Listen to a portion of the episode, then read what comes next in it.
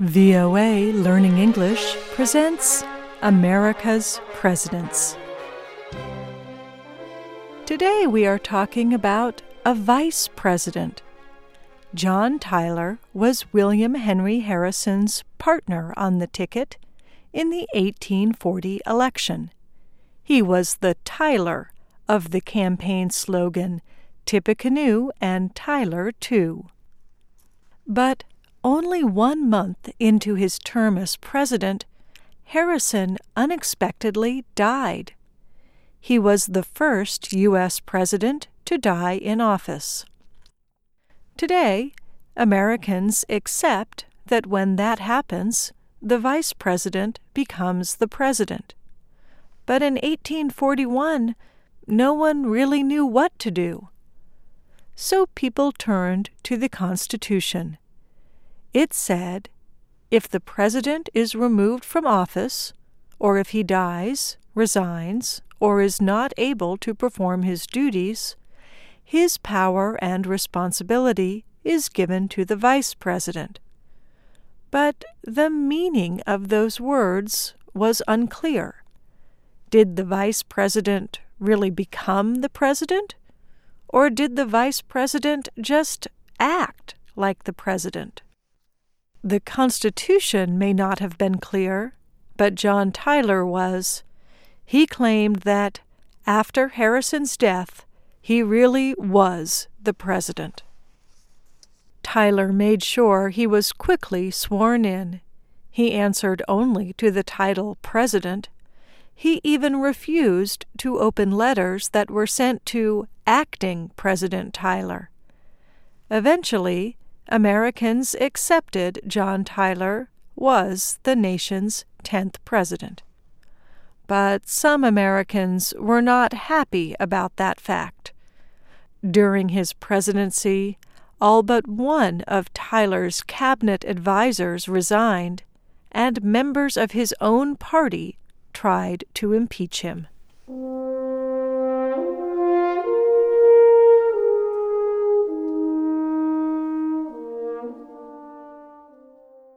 Tyler was from the southern state of Virginia, home to five earlier U.S. presidents.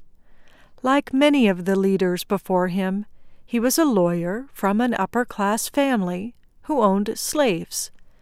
He strongly supported the power of the states against the federal government, expansion of slavery, and rule by a small, elite group. But the United States was starting to change. For example, President John Quincy Adams had proposed creating a national system of roads. The Missouri Compromise of 1820 limited slavery in new states in the Northwest. And in the 1830s, many white men who did not own property earned the right to vote. In other words, the U.S. was becoming more national, abolitionist, and equal. Tyler resisted these changes. He fought against them as a member of the U.S. House of Representatives, a governor of Virginia, and a senator. His fight reached a crisis during the presidency of Andrew Jackson. The two men belonged to the same party, the Democratic Party. However, Tyler hated Jackson's populist policies and use of presidential powers against the states. In the middle of the 1830s, Tyler joined with several other political leaders to create a new anti Jackson party. They were called the Whigs.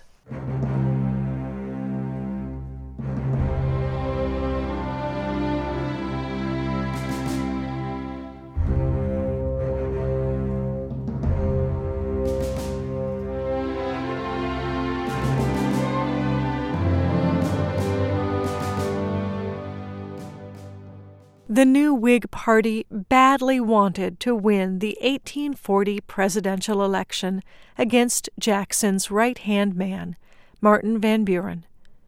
They proposed John Tyler as the party's vice presidential candidate, because they hoped he would appeal to Southern voters. The Whigs succeeded. Tyler and Harrison won the election.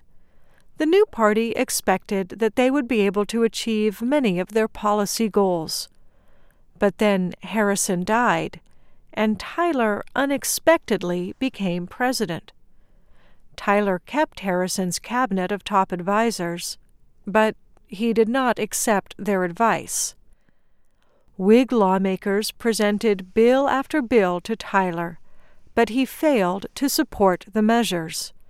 He believed they gave too much power to the federal government over the states. In anger, all but one of Tyler's cabinet members resigned. Then Whig leaders officially declared that Tyler was no longer part of their group. The following year, they even moved to impeach him. He became known as a president without a party. Tyler was able to achieve one major political act, however. Three days before he left office, he signed the law that made Texas a state. Perhaps wisely, Tyler withdrew from the next presidential election. He eventually withdrew even his support for the federal government. He became a leader in the movement for Southern secession. In other words, he believed the Southern states had the right to separate from the North and leave the Union. In time, the separation between the South and North would lead to the Civil War.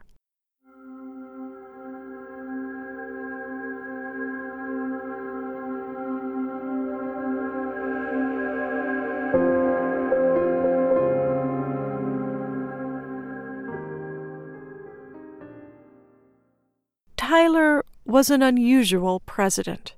He took office in an unusual way and he took the unusual step of vetoing legislative action proposed by his own party. His family life has other unusual details. Tyler was the first president to get married while in office. He was the president with the most children, and two of his grandchildren remained alive until well into the 21st century. In 1844, Tyler married Julia Gardiner.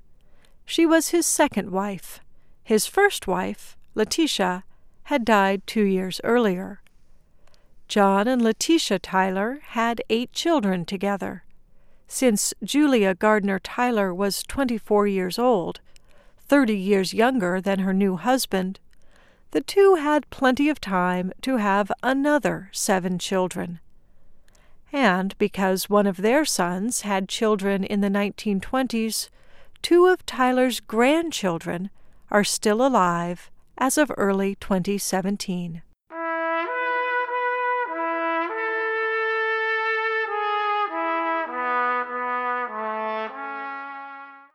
Tyler is not remembered as a good president, but he is remembered for establishing a precedent a way of doing something that other people have followed.